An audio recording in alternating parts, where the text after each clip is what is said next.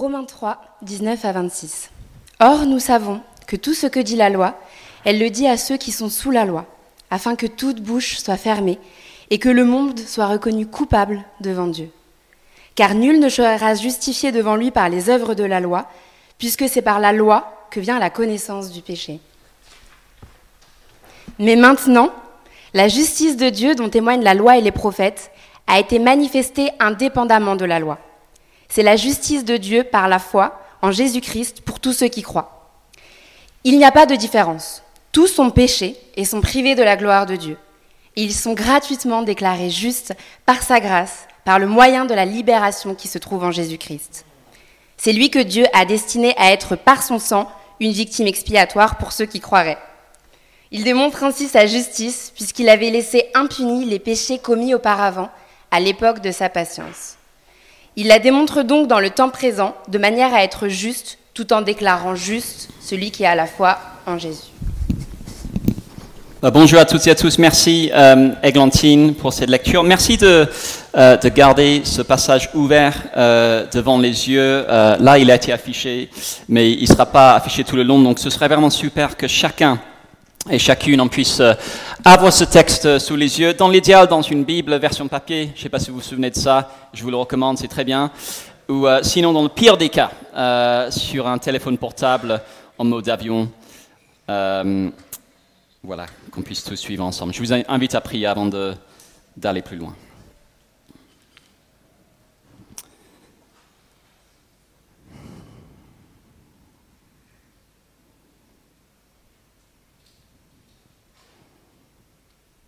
Dieu et Père, nous nous présentons devant toi ce matin afin de pouvoir t'écouter. Nous te remercions pour ta parole qui est cette épée tranchante qui perce jusqu'au plus profond de nous. Merci parce que tu as des choses à nous dire qui seront les choses les plus précieuses, les plus importantes que nous pouvons entendre aujourd'hui. Incline donc nos oreilles, adoucis nos cœurs pour pouvoir recevoir de ta part ce que tu souhaites nous, nous dire. Amen.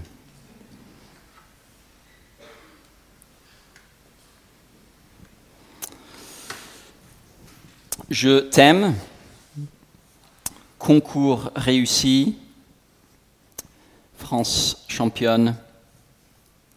Quels sont les deux mots les plus beaux que vous ayez entendus de toute votre vie?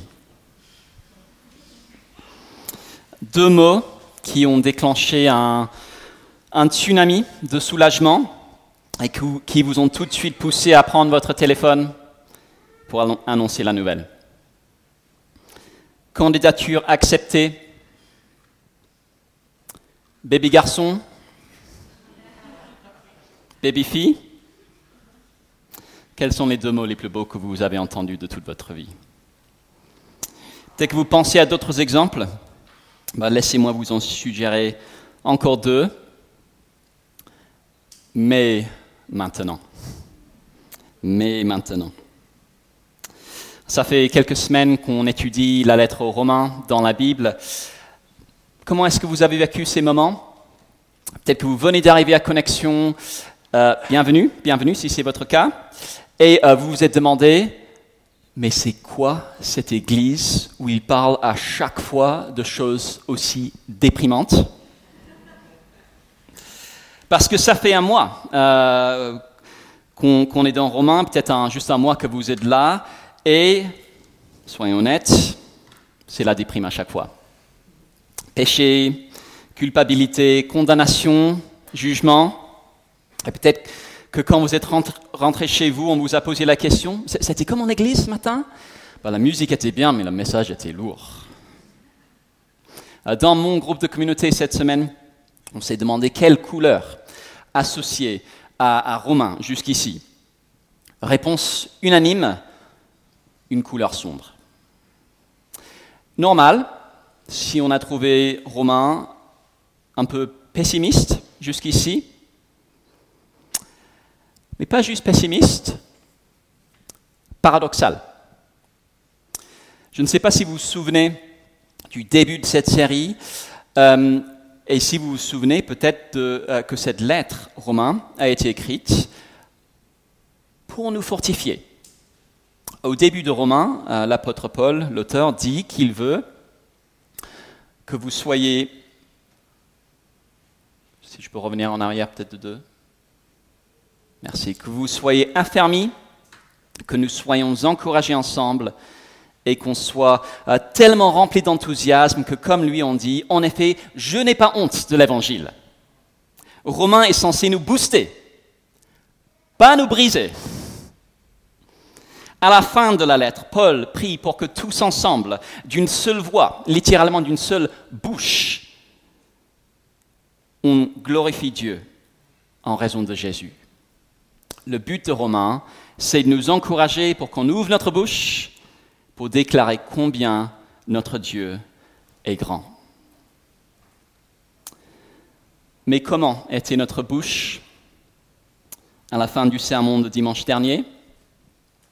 Bah, Dans votre Bible, regardez Romains 3, verset 19, s'il vous plaît.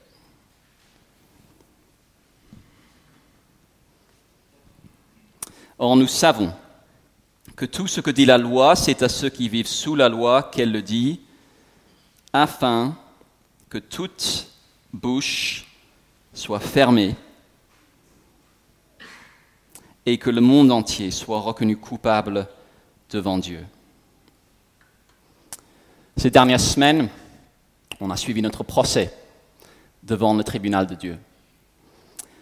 On a vu que Dieu est en colère contre l'humanité. On a vu que Dieu est juste et ne laisse pas le mal impuni. Et on a vu qu'on est sans excuse. Même ceux qui avaient le plus de raisons de se croire justes, même les juifs, ont été reconnus coupables. J'ai entendu quelqu'un dire que l'endroit le plus silencieux dans un tribunal, c'est le couloir qui te conduit de la salle d'audience à la fin du procès jusqu'à la camionnette qui t'emmène à la prison. Les bouches sont toujours fermées. Parce que qu'est-ce qu'on peut encore dire? Mais notre question ce matin, c'est comment rouvrir la bouche de personnes coupables et la remplir d'adoration? Comment rouvrir la bouche de personnes coupables et la remplir d'adoration? Et ça commence par deux petits mots. Mais maintenant. Mais maintenant, par Jésus, Dieu celui même qu'on a offensé paye le prix pour que des injustes puissent être déclarés justes en toute justice. Par Jésus, Dieu, celui qu'on avait offensé, paye le prix pour que des injustes puissent être déclarés justes en toute justice. Arnaud y a fait allusion tout à l'heure à la fête de la Réformation, 31 octobre. Et le grand théologien qui, avait lancé ce mouvement, euh, Martin Luther, a appelé ce passage, celui de ce matin, le thème principal et le point central de l'épître aux Romains et de la Bible tout entière. Et que ce soit vrai ou pas, au bout d'un mois de nouvelles sombres, ce texte fait briller une lumière éclatante. Dieu, le foncé, paye le prix pour que des injustes puissent être déclarés justes en toute justice. Et en le faisant, il rouvre notre bouche et la remplit non pas d'excuses, mais d'adoration et de proclamation. Alors voyons ça ensemble. Trois points. Dieu offre sa justice, Dieu paye pour sa justice, Dieu démontre sa justice. Alors, il y a des, cadeaux qu'on s'attend à recevoir. L'automne, c'est la saison des anniversaires chez nous. Et je ne pense pas m'avancer en disant que mes enfants euh, s'attendent à recevoir des cadeaux pour leur anniversaire. Ce serait un peu un choc pour elles si le jour de leur anniversaire, on leur disait on a décidé qu'il n'y aurait pas de cadeaux euh, cette année. Donc euh, voilà. Il y a des cadeaux qu'on s'attend à recevoir. D'autres sont plus surprenants. Imaginez que c'était votre anniversaire et que vous étiez en voiture euh, pour aller à votre fête. Et puisque vous avez hâte d'arriver, vous roulez un peu vite, un peu trop vite, et un policier vous arrête pour excès de vitesse. Mais quand le policier regarde votre permis de conduire, il voit que c'est votre anniversaire. Bon anniversaire. Il retourne à sa voiture, sort une bouteille de champagne et vous l'offre. Généralement, quand on est coupable d'avoir enfreint la loi, ce n'est pas là qu'on s'attend à recevoir des cadeaux. Il y a des cadeaux qu'on ne s'attend pas à recevoir. Bah, la première chose à voir, c'est que Dieu, qu'on a fait qu'offenser, nous fait le cadeau de sa justice. Romains 3, verset 21, suivez avec moi. Mais maintenant, la justice de Dieu dont témoignent la loi et les prophètes a été manifestée indépendamment de la loi. C'est la justice de Dieu par la foi en Jésus-Christ pour tous ceux qui croient. Les mots justice et cadeau vont rarement ensemble. Euh, si je disais, par exemple, à ma belle-mère qui vient de fêter son anniversaire, j'ai un super cadeau pour toi, tu seras trop contente, je vais te conduire devant la justice. Pas sûr qu'elle soit ravie. Paul met les deux ensemble. Le cadeau ici concerne la justice de Dieu. Alors qu'est-ce que ça veut dire? On a beaucoup dit, on est pécheur, la justice de Dieu devrait nous terrifier. Paul en parle comme un cadeau. Suite du verset 22, lisez s'il vous plaît. Paul dit, Il n'y a pas de différence, tous ont péché et sont privés de la gloire de Dieu, et ils sont gratuitement déclarés justes par sa grâce. Autre traduction possible, ils sont déclarés justes par sa grâce comme un cadeau. Si on a suivi Romain jusqu'ici, on, on, ne devrait pas s'attendre à recevoir quelque cadeau que ce soit de la part de Dieu. Dieu est justement celui qu'on a offensé. L'illustration avec le policier est imparfaite, euh, parce que dans le cadre d'un excès de vitesse, le policier n'est pas touché personnellement par ce qu'on a fait. Il est neutre, il ne fait qu'appliquer la loi. Avec Dieu, c'est personnel. On l'a vu, Dieu est celui qu'on a choisi d'ignorer. Tout le monde sait qu'il est là. Tout le monde choisit de vivre comme s'il n'était pas là. Dieu est celui qu'on a essayé de remplacer en adorant d'autres choses à sa place. Dieu est celui dont on a méprisé la patience. Il laisse le temps à l'humanité de changer et elle continue comme si de rien n'était.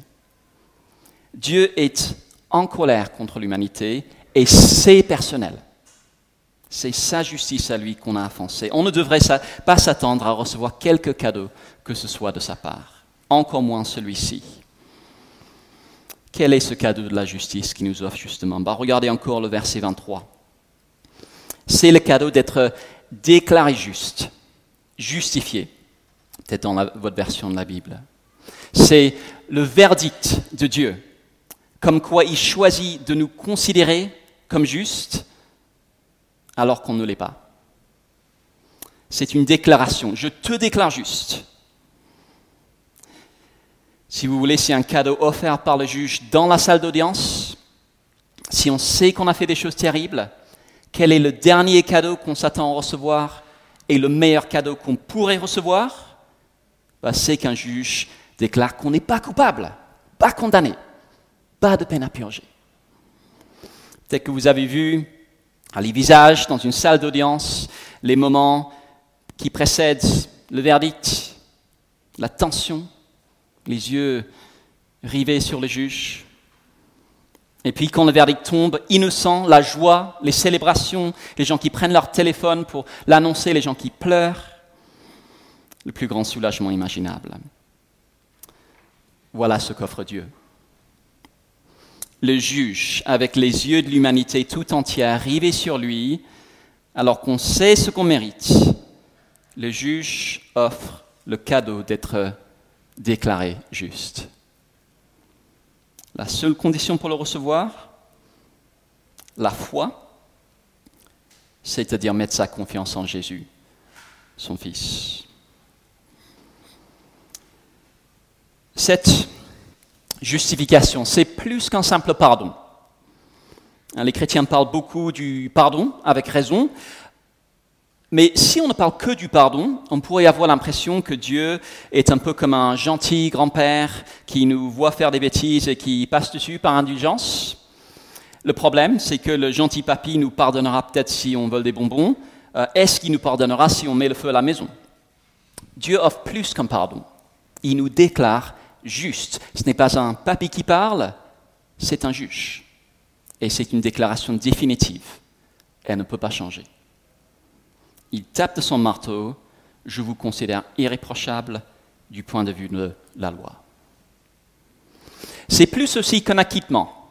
Euh, par le passé, j'ai pu comparer la justification euh, à l'acquittement. C'était une erreur. C'est plus qu'un acquittement. Quand quelqu'un est acquitté, le juge déclare qu'il n'est pas coupable. Mais Dieu ne nous déclare pas pas coupable, il nous déclare juste. C'est beaucoup plus fort. Ce n'est pas simplement qu'il ignore le mal qu'on a fait, c'est qu'il choisit de nous voir comme si on avait fait tout le bien qu'on pourrait faire. Euh, quelle est la seule personne sur la planète à avoir mené une vie juste? C'est Jésus. C'est le seul à avoir parfaitement respecté les commandements de Dieu, à n'avoir jamais agi par égoïsme, à avoir obéi à Dieu jusqu'à donner sa vie pour le monde. Que Dieu nous déclare juste, ça veut dire qu'il choisit de nous considérer comme le type de personne qui donne sa vie pour sauver le monde.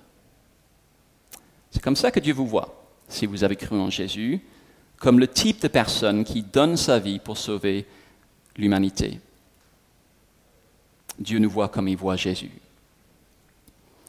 C'est le dernier cadeau qu'on pouvait s'attendre à recevoir. C'est le meilleur cadeau qu'on pouvait espérer recevoir. Dieu nous offre sa justice. Et c'est d'une générosité scandaleuse. En fait, elle est tellement scandaleuse que cette semaine, euh, je me suis demandé si j'y croyais vraiment. Imaginez-vous en, en 1945, au procès de, Nuremberg, le procès organisé par les Alliés contre les chefs du régime nazi. On lit les accusations, les dizaines de millions de morts, les camps, l'occupation de l'Europe. Et en écoutant, on est convaincu que ces hommes méritent les sanctions les plus sévères. Et puis imaginons que le juge avait pris la parole. Messieurs, vous avez entendu les accusations vous savez le mal que vous avez fait, eh bien, dans ma grande générosité, je vous déclare juste, parfait, exemplaire du point de vue de la loi. Ce serait choquant et notre premier réflexe serait de protester. C'est pas juste, il faut qu'ils payent. Et ils ont payé. Et puis on se souvient que du point de vue de Dieu, c'est nous sur le banc des accusés. Non pas qu'on est aussi mauvais que les nazis, il existe des degrés de péché, mais Dieu est plus horrifié par notre péché que nous le sommes par le leur. La conscience morale de Dieu est bien plus exigeante que la nôtre. Et encore, le parallèle est imparfait parce que dans ce procès-là, les juges n'étaient pas directement visés par les crimes, dans un tribunal humain, le juge n'est pas impliqué personnellement dans l'affaire, mais s'agissant de Dieu, il est à la fois juge et celui qu'on a directement offensé. Et malgré cela, il nous offre le cadeau d'être déclaré juste. On voudrait rejeter l'idée comme scandaleuse si ce n'était pas nous les accusés. Dieu nous offre sa justice. Question. En quoi c'est juste? Ne faut-il pas que quelqu'un paye pour le mal qui a été commis? Ne faut-il pas que quelqu'un paye On a vu, que Dieu nous offre sa justice, c'est gratuit. Ça ne veut pas dire que personne n'a dû payer. Le Dieu qui nous fait ce cadeau incroyable d'être déclaré juste, c'est le même que celui qu'on a vu jusqu'ici dans Romains qu'est-ce qu'on a appris sur ce Dieu-là? Ben, On a appris qu'il est en colère contre l'humanité et qu'il a, a, raison de l'être. on a appris qu'il punit le péché déjà aujourd'hui en livrant le monde à sa rébellion et aussi lors du jugement encore à venir. On a appris qu'il est juste, impartial et ne tolère pas le mal. Ce Dieu-là ne va pas simplement balayer nos péchés sous le tapis. Quelqu'un doit payer. Mais ce qui ouvre notre bouche pour adorer et annoncer, c'est de savoir que non seulement Dieu nous offre sa justice, en Jésus, il paye lui-même le prix de cette justice. On va parler de la croix. On parle beaucoup de la croix à connexion. Dans nos chants, nos prières, on prend la Sainte Seine à la fin de chaque culte en souvenir de la croix de Jésus. On vient juste chanter un chant qui en parle. Et le risque, c'est qu'on devienne blasé. Encore la croix, encore le pardon des péchés. Ok. Mais quand Paul parle de la croix, on doit comprendre qui c'était, qui a été crucifié et ce qu'il a accompli. Euh, tout au début de Romains,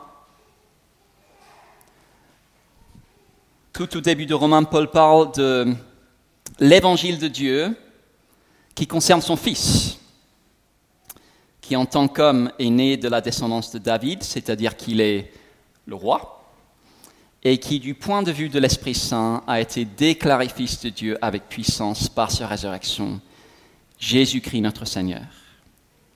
Jésus n'est pas n'importe qui. C'est le roi promis par Dieu, et c'est son fils le seul juste est celui qui, de toute éternité, vivait une intimité parfaite avec son Père. C'est le Fils divin, c'est Dieu lui-même, et c'est lui qui paye. Regardez le verset 25.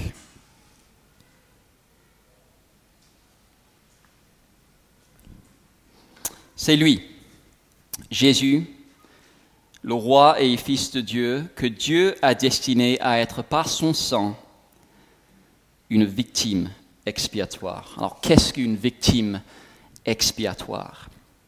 Il y a trois semaines, c'était euh, Yom Kippour pour nos amis juifs. Yom Kippour signifie euh, jour des expiations et il renvoie à une fête décrite dans le livre du, du Lévitique, que vous avez tous lu récemment. C'était le jour chaque année où le grand prêtre d'Israël offrait des sacrifices pour que les Israélites puissent continuer à vivre en présence de Dieu. C'était le, jour du grand nettoyage spirituel où le seul produit détachant qu'on pouvait utiliser était le sang. Pour que le peuple puisse vivre avec ce Dieu saint, ils avaient besoin que leurs péchés soient euh, effacés, rayés de leur casier judiciaire. C'est le sens du mot expiation, l'effacement des péchés. En plus, il fallait aussi que la colère de Dieu soit détournée. C'est ce qu'on appelle la propitiation. Le mot, peut-être pas dans la traduction second qu'on utilise, euh, il est là dans d'autres versions. Dieu devient propice, favorable à notre égard parce que sa colère a été satisfaite. La peine capitale exigée pour le péché a été appliquée. Et donc l'idée était que les animaux sacrifiés euh, ont été tués pour subir la sanction de Dieu à la place du peuple. Alors quand Paul appelle Jésus une euh, victime expiatoire, il emploie un mot qui désigne littéralement le, couvercle de l'arche de l'alliance que le grand prêtre devait euh, asperger du sang des sacrifices une fois par an. C'est une manière de dire que la, mort de Jésus sur la croix est le sacrifice qui efface les péchés et qui détourne la colère de Dieu. Euh, imaginons que euh, ma main gauche, c'est nous, et ce livre énumère tous mes échecs, chaque pensée impure, chaque parole blessante, chaque acte égoïste, toutes mes tentatives ratées pour suivre Jésus. Et à la fin, il y a une appréciation. Joseph dit coupable, sanction, la mort. Et maintenant, imaginez que la main droite représente Jésus, lui, innocent, juste, parfait. À la croix, Dieu, il fait cela. Et mes échecs deviennent ceux de Jésus, ma sanction devient celle de Jésus, et le Père déverse sur lui sa colère. Dans les églises dans lesquelles j'ai grandi, on disait parfois que Dieu aime le pécheur et déteste le péché. C'est faux. La Bible est claire. Dieu déteste les pécheurs. Psaume 11, verset 5, l'Éternel déteste le méchant. Dieu est tellement saint qu'il a en horreur ceux qui pratiquent le mal. Mais quand Jésus a été suspendu, ensanglanté à la croix pour connaître la mort infâme d'un criminel, il a subi en sa personne l'indignation de Dieu contre les pécheurs. Dieu a dirigé sa colère contre lui-même en la personne de son Fils. La peine du péché, exigée par le saint caractère de Dieu, la mort, Jésus la prend. Et il l'a fait parce que ces mêmes pécheurs que Dieu a en horreur, il les aime en même temps. Non seulement Dieu nous offre sa justice, il paye pour elle lui-même. Dans l'exemple du procès de, de, Nuremberg, la plupart des accusés ont reçu la peine de mort. Imaginez maintenant que le juge, animé d'un amour immérité pour ces hommes, non seulement les déclare justes alors qu'ils ne le sont pas, il propose lui-même de subir leur peine, si une telle chose était possible. Ce serait du jamais vu. On s'approche de ce que Dieu a fait pour nous. C'est un geste d'amour qui dépasse notre compréhension. Si vous doutez de l'amour de Dieu pour vous, ne regardez pas plus loin que la croix. Dieu offre sa justice. Dieu paye pour sa justice. Et enfin, Dieu démontre sa justice. Il y a quelques années, un prédicateur célèbre a prêché un sermon qui a fait le, buzz en raison d'une phrase choc. La voici. Dieu a enfreint la loi par amour pour nous. Voilà la phrase choc. il a donné une illustration. C'est comme quand ton, enfant euh, se fait une grave blessure en jouant euh, au parc. Euh, tu le mets dans la voiture, tu fonces à l'hôpital en ignorant délibérément les, panneaux qui te rappellent la, la, limite de vitesse. Tu fonces à toute allure en enfreignant la loi par amour pour ton enfant. Et il a dit que c'est la même chose avec Dieu. Dieu sait ce qu'exige la loi, qu'on soit puni, mais par amour, il choisit de l'ignorer. Il enfreint la loi par amour. C'est sûr que ça touche la corde sensible. Ça fait du clic. C'est juste pas ce que dit la Bible. Regardez encore le verset 25. Euh, verset 25, si vous avez ça devant vous. Comment est-ce que vous auriez terminé cette phrase? Ok? C'est lui, Jésus, que Dieu a destiné à être par son sang une victime expiatoire pour ceux qui croiraient.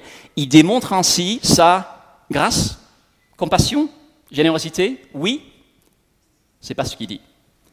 Il démontre ainsi sa justice, puisqu'il avait laissé impunis les péchés commis auparavant à l'époque de sa patience. Il démontre sa justice dans le temps présent, de manière à être juste, tout en déclarant juste celui qui a la foi en Jésus. C'est probable que Paul euh, répond dans Romains à des reproches euh, faits à la foi chrétienne à son époque. Et un reproche qu'on a dû lui faire, c'était ton message n'est pas crédible il dit que Dieu déclare juste des coupables. Mais regarde l'Ancien Testament.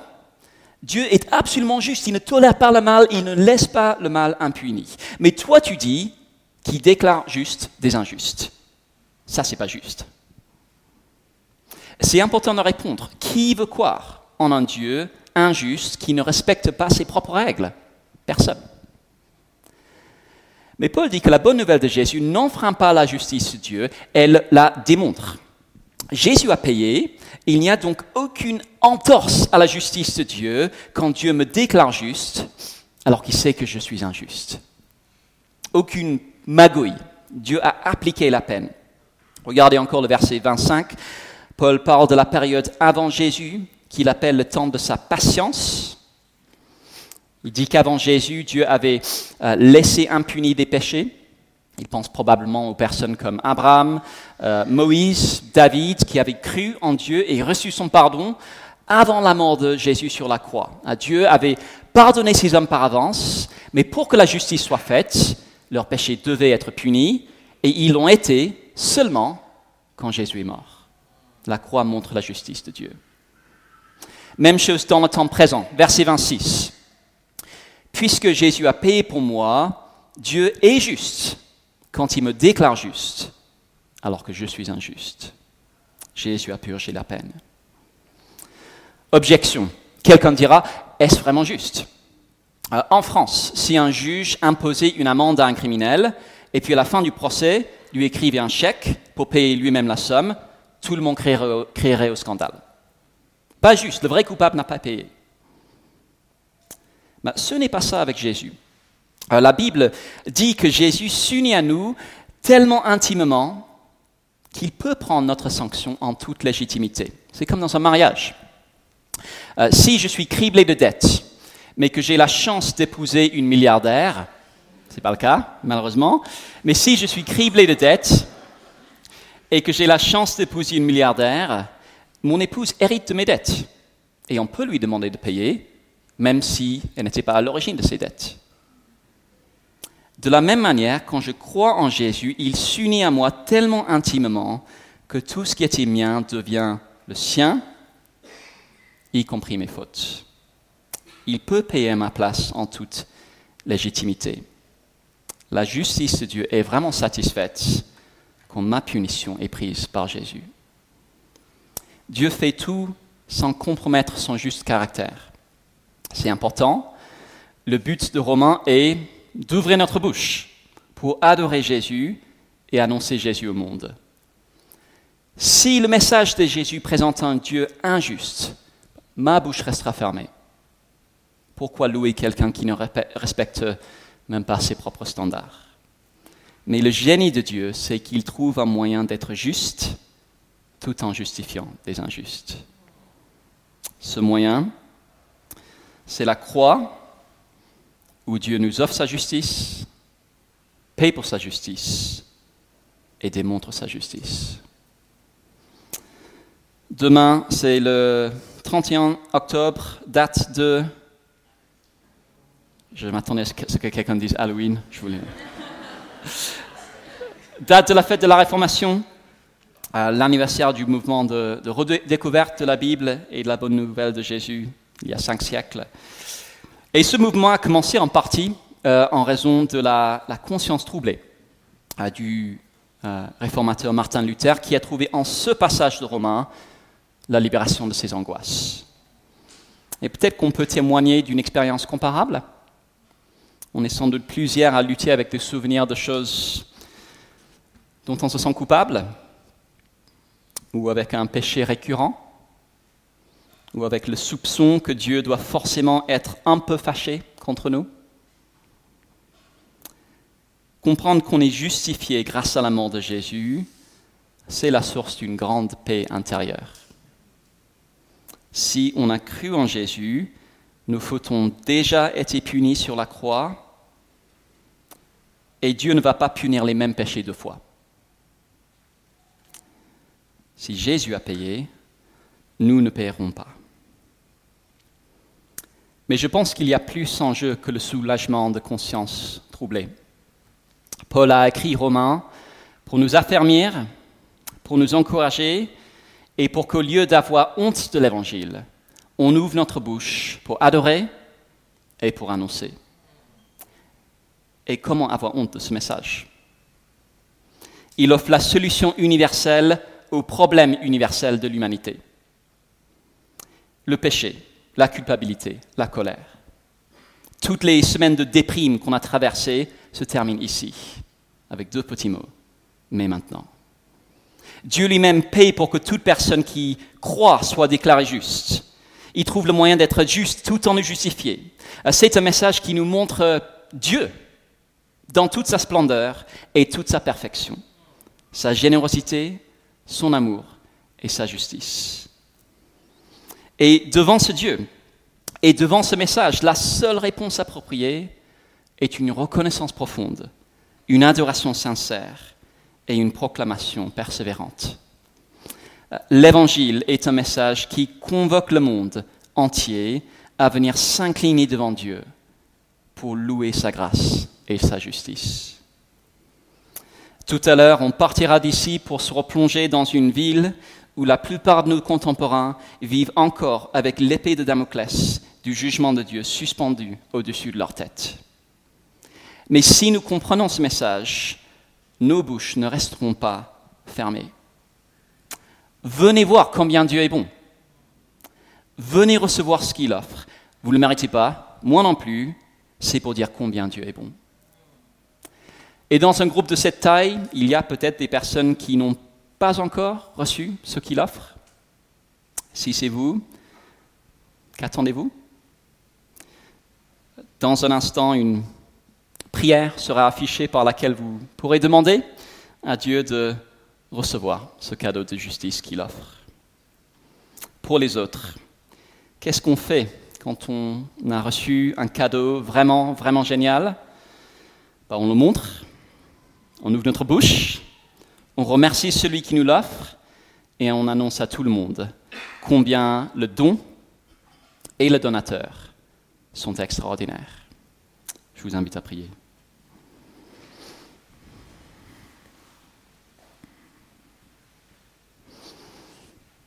Mais maintenant, la justice de Dieu dont témoignent la loi et les prophètes a été manifestée indépendamment de la loi. C'est la justice de Dieu par la foi en Jésus-Christ pour tous ceux qui croient. Il n'y a pas de différence. Tous ont péché et sont privés de la gloire de Dieu. Et ils sont gratuitement déclarés justes par sa grâce, par le moyen de la libération qui se trouve en Jésus-Christ. Dieu est Père, Comment ne pas ouvrir grand notre bouche pour t'adorer en attendant une telle nouvelle? Nous te remercions pour ton amour, ta générosité, ta justice, et nous te remercions pour la croix où Jésus a payé. Que ce message puisse nous affermir, nous fortifier pour que tous ensemble, d'une seule voix, on te glorifie dans ce monde. Au nom de Jésus. Amen.